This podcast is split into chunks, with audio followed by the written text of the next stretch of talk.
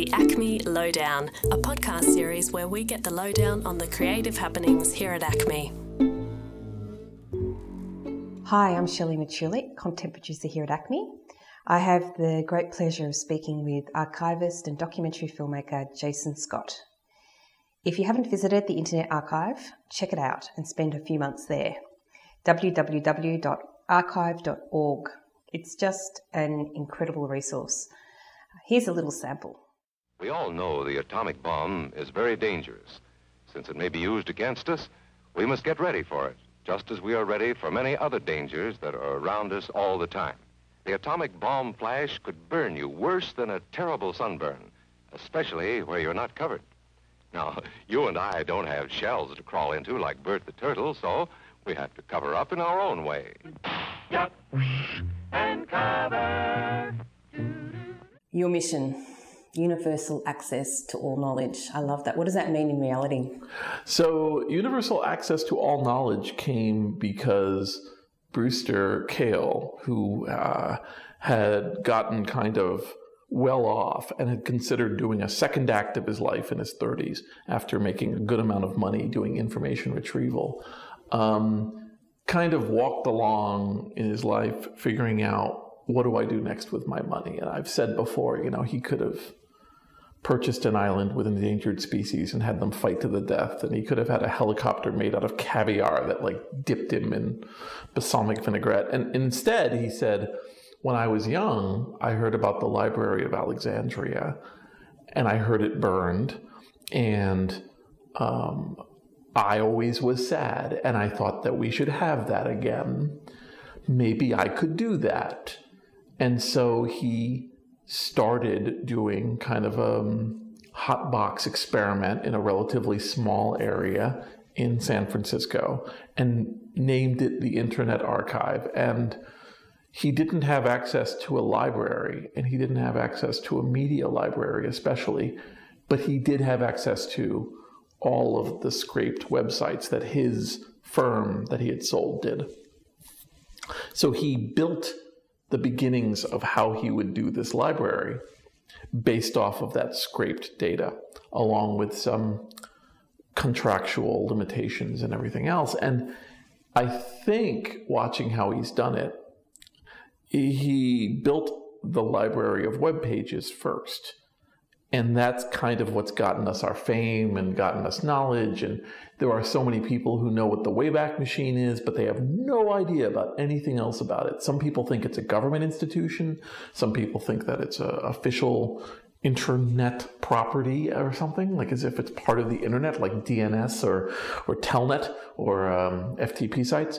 And then it just ended up being the internet's backup for all these 20 years. Meanwhile, Brewster wanted to leverage digital technology to do a bunch of things that nobody was doing. Um, and one of them was books.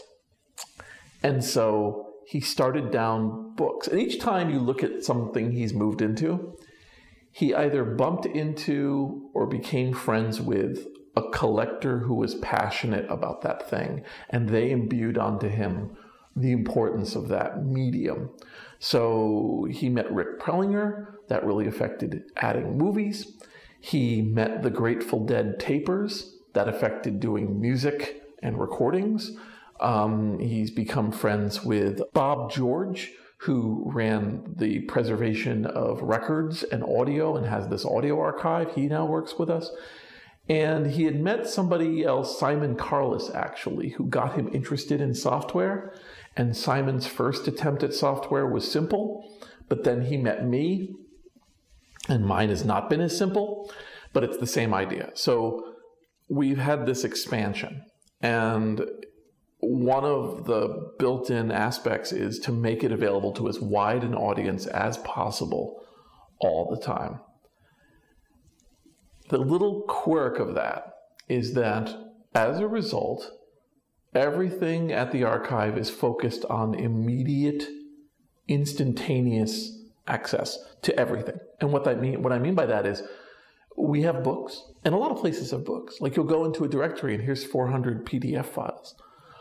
Or come here and we'll let you download a PDF. But we're built so that you can instantly read the book in the browser. And maybe you can download it in a bunch of formats. And that ethic is just kind of baked into everything instantaneous playing of music, instantaneous viewing of movies. And I pushed it into this weird thing of instantaneous playing of computer stuff. But it's all this idea that people don't recognize the value of items unless they see them. If a lot of museums will have 400,000, you know, lithographs sitting in their specialized um, temperature controlled room 30 miles from the main building because they leased a building 50 years ago and they've retrofitted it.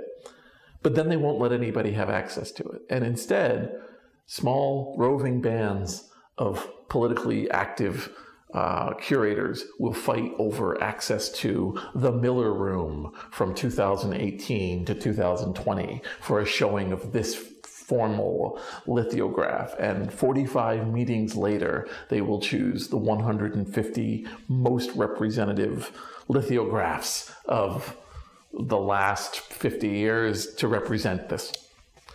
And Brewster's instead like, just give them access to all 400,000 lithographs. And in fact, we will fall down on curation. We actually don't do it very well because that's a human problem. And that's not our focus. That is a very specific, um, let's not call it a defect, but let's certainly call it a, a, a vaguely intentional blind spot. That we think it's more important for everybody to have access to everything and derive value from it than to sweatbox and hire people to derive value for it. So you just vacuum everything up. Yeah. What are some of the unique things that you've got? What are, what are some of the things that you've got that no one else has got? Um, I think so. A lot of things we'll have that others have, and certainly amateurs have. Uh, but like stuff like manuals, which I've been pushing for for years. We we have tens of thousands of manuals, so people can either look up manuals, use them as art, or otherwise acquire them. And, and manuals are interesting because they are vectors of um, innovation and graphic design and priority and industry. They're where you have to describe what a TV is and you have to describe what the TV does and what it's about and everything.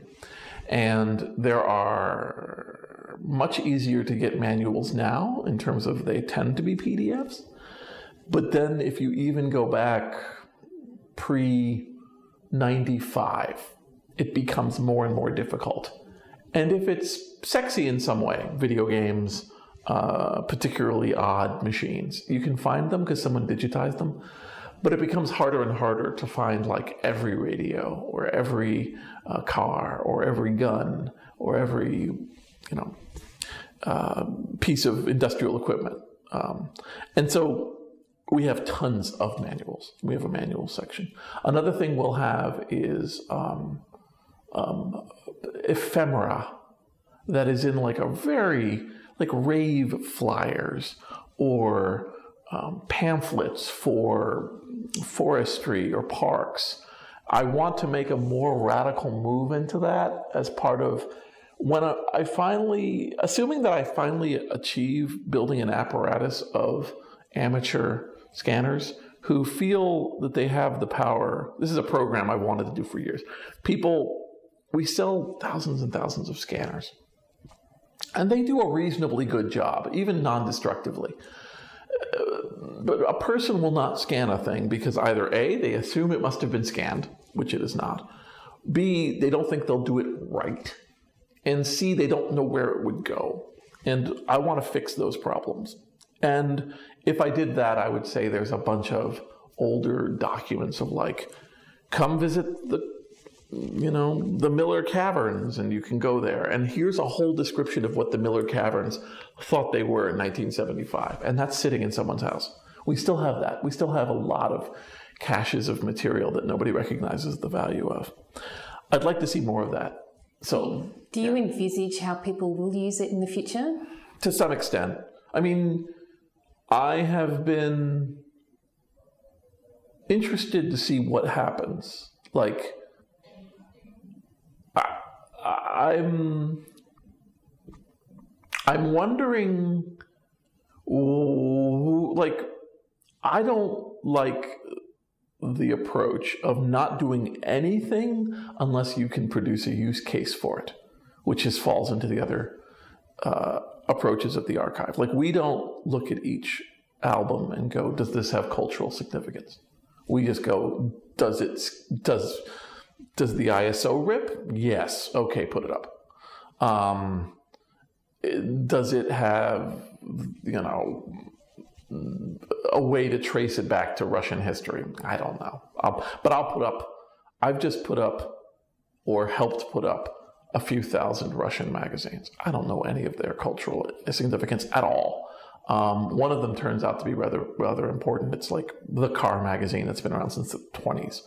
Um, but but um, we don't have a meeting to decide. And I will stumble on collections in the archive where I'm like, I can't believe somebody has 1,400 men's vintage magazines from the 60s.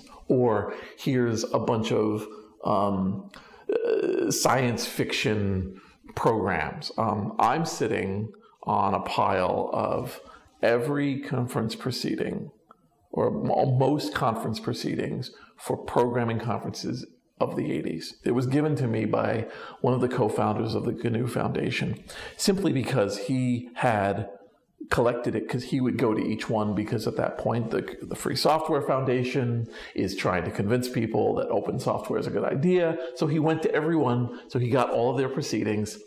They're just sitting around. I'm going to scan them in. I don't know what purpose they're going to have. Um, so no a lot of it is speculative but the cost is so low. Like to bring this stuff online and to make a robot look at it and deep learning is happening now. That's the new thing we keep talking about. Deep learning is happening. How would you ideally love to see people use this resource? So, there are pieces of fiction and self contained creative works that I think have are evergreen. They have never lost their veracity. There's tales of, of seafaring in the 1880s. There are radio dramas. There are weird books. Um, like just the other day, the Public Domain Review, which I'd never paid much attention to, did a story on a book that happens to be at the archive. And in fact, they use an embedded form of the archive's book reader to do a um, um, uh, a viewing of it. So it's like they talk about the book and then they have the book right there. And the book was done by a soldier who was, he got into an illegal duel and he was put under house arrest for 47 days. So he couldn't leave his barracks for 47 days. So he wrote a book, and the book is a travelogue of his 47 days in his room. So his room he describes it as if he is going on a foreign vacation. And he talks about the light going over an armrest as he looks over at his armoire. And you know the view that like is afforded you from the bed. So he wrote this and then somebody published it. A weird vanity project that i guarantee would have just slipped between the couch cushions of time. But because it's just there Somebody wrote about it. I read about it. A few other people have mentioned it. Maybe it'll only be a few dozen people. But like that little rich interaction is just happening in the background by the tens of thousands, possibly the millions in the archive, certainly every year. People are encountering artwork or research. Now, there's an entire other level of high quality, curated educational or research that we or may we may or may not be good at. Like we, uh, you know, um, somebody is like, I'm going to tell the story of, mm, you know, Vermont software companies, and for that vector, I don't know what they're going to do. Like, and I think it's funny actually because slightly modern, and I'm talking people whose graduation dates are still in the future or whose graduation dates are within the last five or 10 years, they're used to kind of a world in the same way that we're used to indoor plumbing. They're used to information being searchable. And they're very disappointed and they're concerned in the same way as like a person who first encounters a squat toilet might be completely confused by it's not in a search engine and they might have to do the assemblage. That's the kind of things you look at a slightly cranky librarian or researcher and who's in her 60s and 70s who remembers those 18 months she spent assembling every, you know, classical music program of the San Fernando Valley to be able to tell you who the dominant musical forces were, which is now possibly just a query in LexisNexis. Um, they're like, yeah, that's what you do. You do all that, and then you're able to say unequivocally in your book. But there's a certain belief now that, well, it's all there. And if it's not there, it's not valid that's that's a concerning thing. So the archive will produce for you 400,000 items, but we're having um, we're not really spending much time concocting the way the robot will or you will know. Like please tell me every book with a female protagonist. Please tell me every book that that ever went through random house in the 70s uh, please tell me you know uh, uh, every time a music uh, used this studio musician. We don't have that for them. We're just going to try to produce every piece of music, and we're going to try to recover every book and every piece of manual or technical documentation. But my hope is that those folks will settle down and figure out we have it. Like it will, like we just added full text search. We didn't have that. We had that as of we did a soft release in October 1st, 2016. So that's 20 years of not having it. But now, if you have a word, you can find all the mentions of that word in all of our OCR text, which includes everything that has text in it, not just books, not just everything in in in um, WorldCat. So that's a major jump.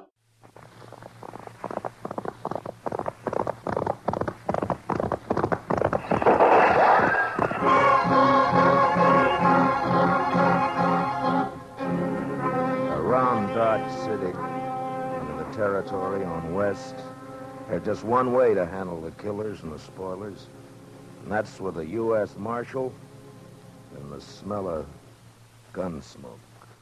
And at the archive, a lot of what we see are people going, wow, old things are neat. There's a stone tablet, and the stone tablet, and I forget where this is, I felt like I've seen it somewhere. It was a stone tablet that was a receipt for some grain that somebody owed somebody. And somebody went off on the story of that. That's way better because the stone tablet is interesting, and you're like, oh, look at that. Oh, that's pretty funny. Somebody owes somebody some grain. Apparently, the guy was this jerk and the stone tablets, many of which he kept, are angry letters to him because he has screwed over so many people in his dealings for so many decades. He, in real estate, in fruit, in loans, he's just this like one of the two brothers who found, uh, two friends who founded Cannon Pictures. It said he was the king of the broken promise and the untaken dinner check. Like that's one of his legends. And I think this guy, thousand years later, we have this whole f- hilarious story of like, oh, human beings are like this. It's not a new thing. It's like this. And I think that there's like all of this value buried in this material, and uh, anything I can do to make it easier for people to access it, acquire it, and anything where people can also feed in to say, yes, but this someone better write this down or somebody better add this part because even though it's not there it's important. Uh, Um, I would definitely call myself one of the pieces, but I, I definitely am more towards the showman, the public relations, the explanations, you know. And, and I, I think there's been some friction over the years, with me specifically, with people who are like, he's not a professional archivist. And I'm like, no, I really am not. But I seem to describe you better than you do, so I'll do that. I happen to like doing that. But it does mean that my attention can be scattered among a whole bunch of um, data points that aren't necessarily like I'm not like you know Sumerian tablets. I am like, oh my goodness, somebody. I found a hundred podcasts somebody put up. Oh my goodness, I found a thousand folders. I found a thousand whatever. It's like I will. I find it all fascinating. I find the human condition fascinating. The little things we do to each other and tell each other to convince ourselves that we're all just not, you know, rising up out of darkness and falling back into darkness. I think they're all amazing. I think wherever we do, we will continue to do that for all of time, and it will provide great and fun amusement and, and education and learning for all of time. Where's your happy place in the archive? Where do you, where do you, um, where's your favourite, favourite place to be and explore? I really like the computer industry of the 1970s and 1980s because that's just about the time that this world-changing technology, you know, this unequivocally, I mean, nobody can sit around and not say the computers have just utterly redefined humanity's interaction with the world. Um, it's a time when it's slipping away from being a pure industrial military uh, medium and faculty. There's people before, but there's always going to be people before in everything. But this is the first time they're literally like the same store that sells radios and the same store that sells phonographs may also be selling something related to computers, like more and more, more and more through the 70s and then absolutely in the 80s. And it's just, here's this technology and it has been packaged to attract anybody somebody who didn't think about computers, math, engineering, or anything 20 minutes ago is going to walk into this store and go like, "Oh wow, I want this," and walk away with it. There is an art to it. There is a writing to it.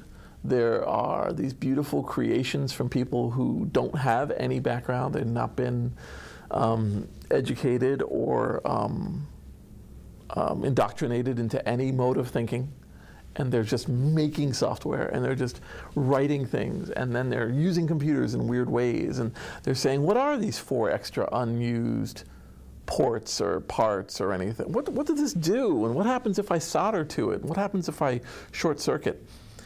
And i love everything that comes out of there as a result because it's just this weird like they're treating it like a calculator that never gets uh, old they're treating it like a, a world saving electronic brain that's never going to stop thinking of things we're not even. Like, it's just this great moment in time. It's not the most powerful moment. You know, right now is a very powerful moment. But it's just fantastic. You know, like it's so strongly beautiful. And so I always go back to those. Um, as we find more and more and more, it's still happening. We're still finding newsletters are my favorite. We're still finding packaging. We're still finding programs of that period, like 1975 to 1985, that are just amazing. Like somebody was like, I'm going to make some, you know, flower growing program that you have to load from a um, cassette, and their artwork for it was weird, and the description is so odd, and they only sold like 80 copies, and somebody has a stack of old cassettes, and we have it. Like that's happening all the time. Or newsletters that are being done by Mimeograph that are going out to like 100 people that somebody did because they felt that nobody in the this obscure state in this obscure town had any um, um, easy house organ to get to them.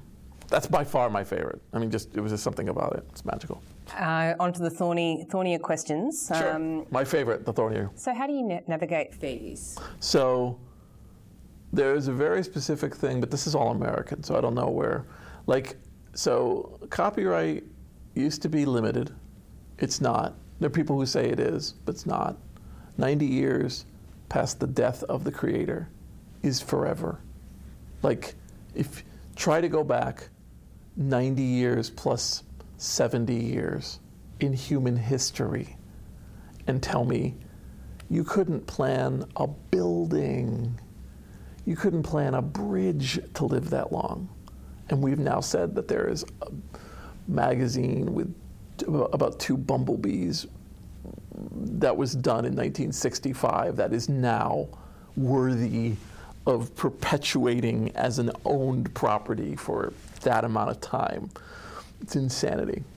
Um, and we used to be limited in terms of it was like anywhere from 15 years to like 20 years. And then you had to do a thing and you could extend it. And that was pretty sensical. Like 20 years came along, you produce 100 magazines. Turns out nobody cares about 80 of them. The 20 of them still get sold. So the company just has a file folder. There's a simple lawyer somewhere, and when the time comes up during the year, they file the paper, cost them 20 bucks. They stay around for another 20 years, make another few million, or another 100,000 or 12,000. And what we did was we turned it automatic, which to this day, I mean, that's one of those nightmares that you look at. It just tells you that human beings are capable of insane laws. Um, to turn every work of human creation into an automatically copyrighted item means nothing's copyrighted, as far as I'm concerned. It doesn't have any meaning. It'd be like everybody who gets born is now a soldier automatically. They're a conscripted part of the army with no evaluation, no medical, no training. You're just a soldier now. You're considered to be a soldier. It would be like there'd be no meaning. That's why we have. That's why soldiers have honor. That's why soldiers have have have um, you know uh, monuments to them because they got involved, they were trained, they did a thing, they did whatever. So to say that any creation by anyone, any drawn, uttered, devised human effort is automatically a copyright means it's meaningless. So all right, good. We've already screwed that up unequivocally for all of time. You can't you don't even have to file. Then we have seen this new terror where things are like other things and people claim they own the copyright on it because it's like their thing. So they're like, we kind of own the trademark, like when, when Microsoft trademarked Windows, which is still insane. And we let them kind of have it. They trademarked Word. They trademarked, um, I realized tra- trademark and copyright are, con- are not to be conflated, but that approach, that intellectual property, is ubiquitous, forever, arbitrarily indicated. Because again, um, 50,000 of something is created by 30,000 people. And four of them get sold to a major conglomerate whose purpose is to perpetuate and keep those items forever locked up and licensed. And then everybody else, uh, they don't want somebody to make a million dollars off it, and I totally get that. They don't want somebody to include their song track on a mixtape or a um, compilation that then sells for $12 and $30,000 is made of it and they don't get any money. I totally get those contingencies. But there's all these other use cases for like borrowing them, referencing them, utilizing them as a beginning, um, speaking pieces from them that are now an endless dark gray morass of everything is fine unless we sue you for a million dollars. And if you do that to human beings, they will just, like, if you just have cops who randomly shoot people in the face, now, there's a tipping point, and I mean, we've seen this. you can shoot people in the face. You can have a place like Chicago where just there's a lot of corruption and things are going on. But they learn very quickly that there's a noise floor of like, eh, 40, 50 people die a year randomly in a cell because they happen to get picked up. Well, that's fine. But if it starts to become too much, now it gains attention. And with copyright, we're seeing everything's kind of fine, and people are kind of doing stuff, and then every once in a while somebody gets sued for a million dollars and it destroys their life, utterly destroys it for all of time. And we're like, eh, price of doing business. so we're kind of like in the, and it sounds crazy, but it's like, yeah, it's just, it's like, it's like, it's like wartime. It's just every once in a while, people wake up and their lives are destroyed. Everybody, every other floor, same thing. You know, it's like it's like um, I've always described it as the similar situation we have the speeding tickets. We pull over one guy, hit him up for 200 $300. Everybody else was going the same route.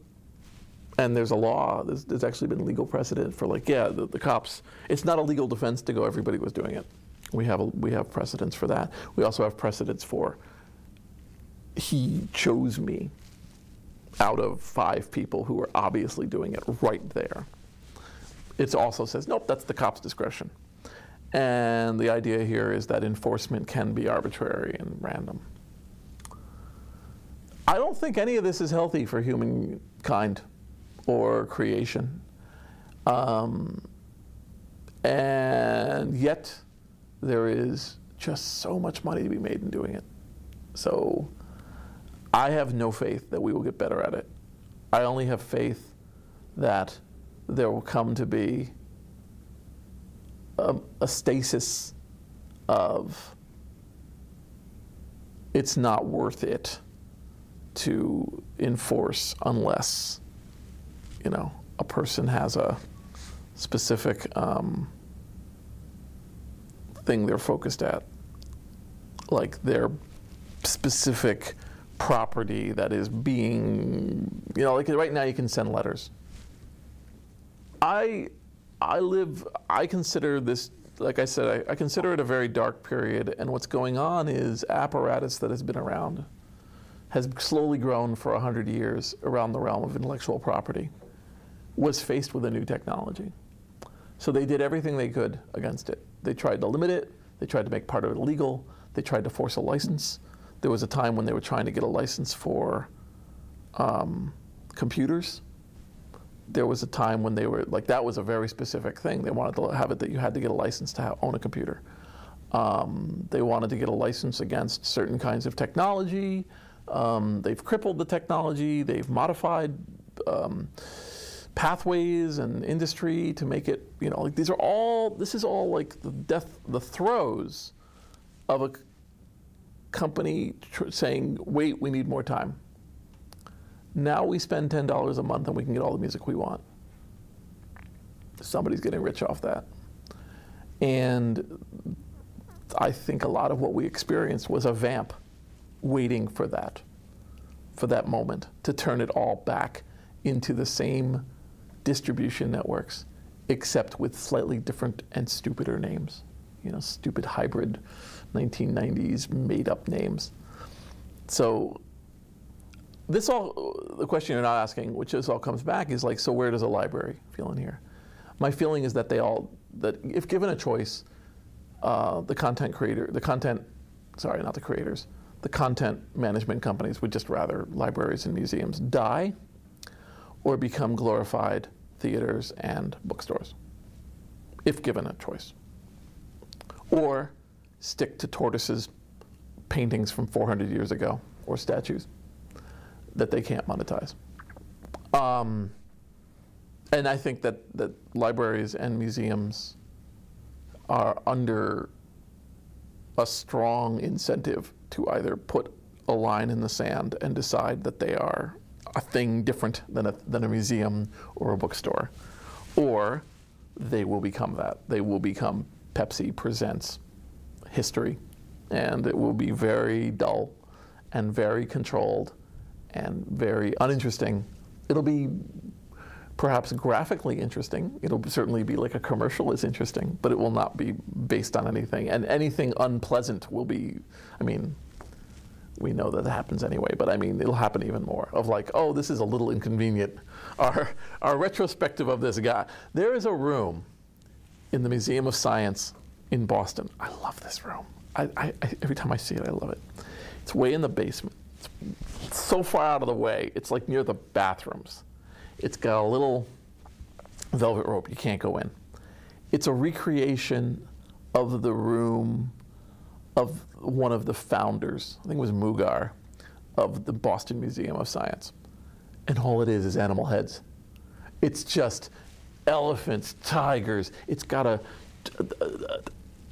um, elephant foot waste basket. It's got all these things, and it's just, oh, here's a recreation of whatever. And it was just created. It's so out of time, but I think, like, contractually, they can't get rid of it. They're stuck with it. It's their history and it's inconvenient and it's weird, but it's also very real. And I think it would be very fun if somebody like took that and said, "Let's think about this. What, what was the context of all that? Let's build something cool from it."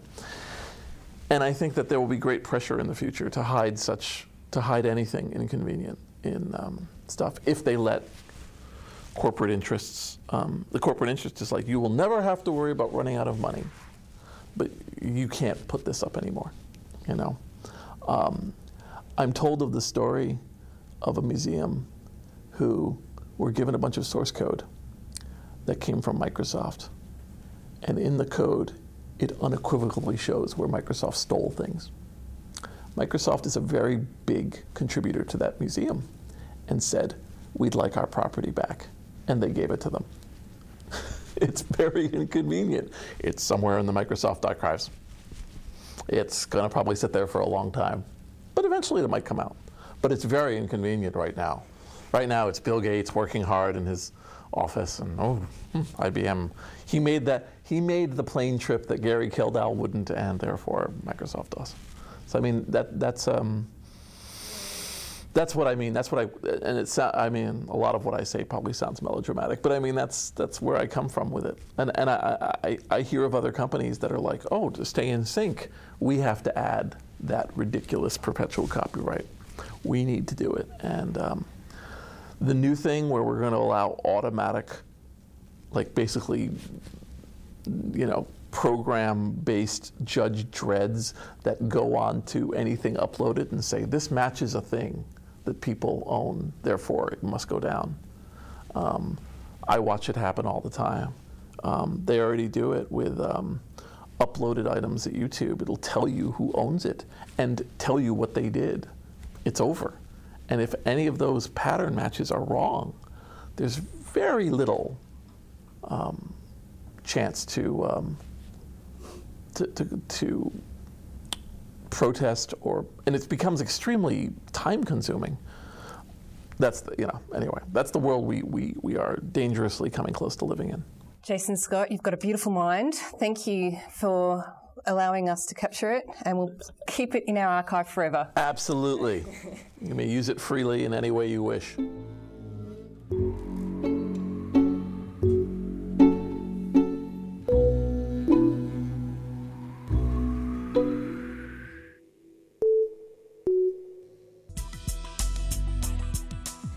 Have been listening to an Acme podcast. For more recordings, go to soundcloud.com slash acmeonline or the Acme website.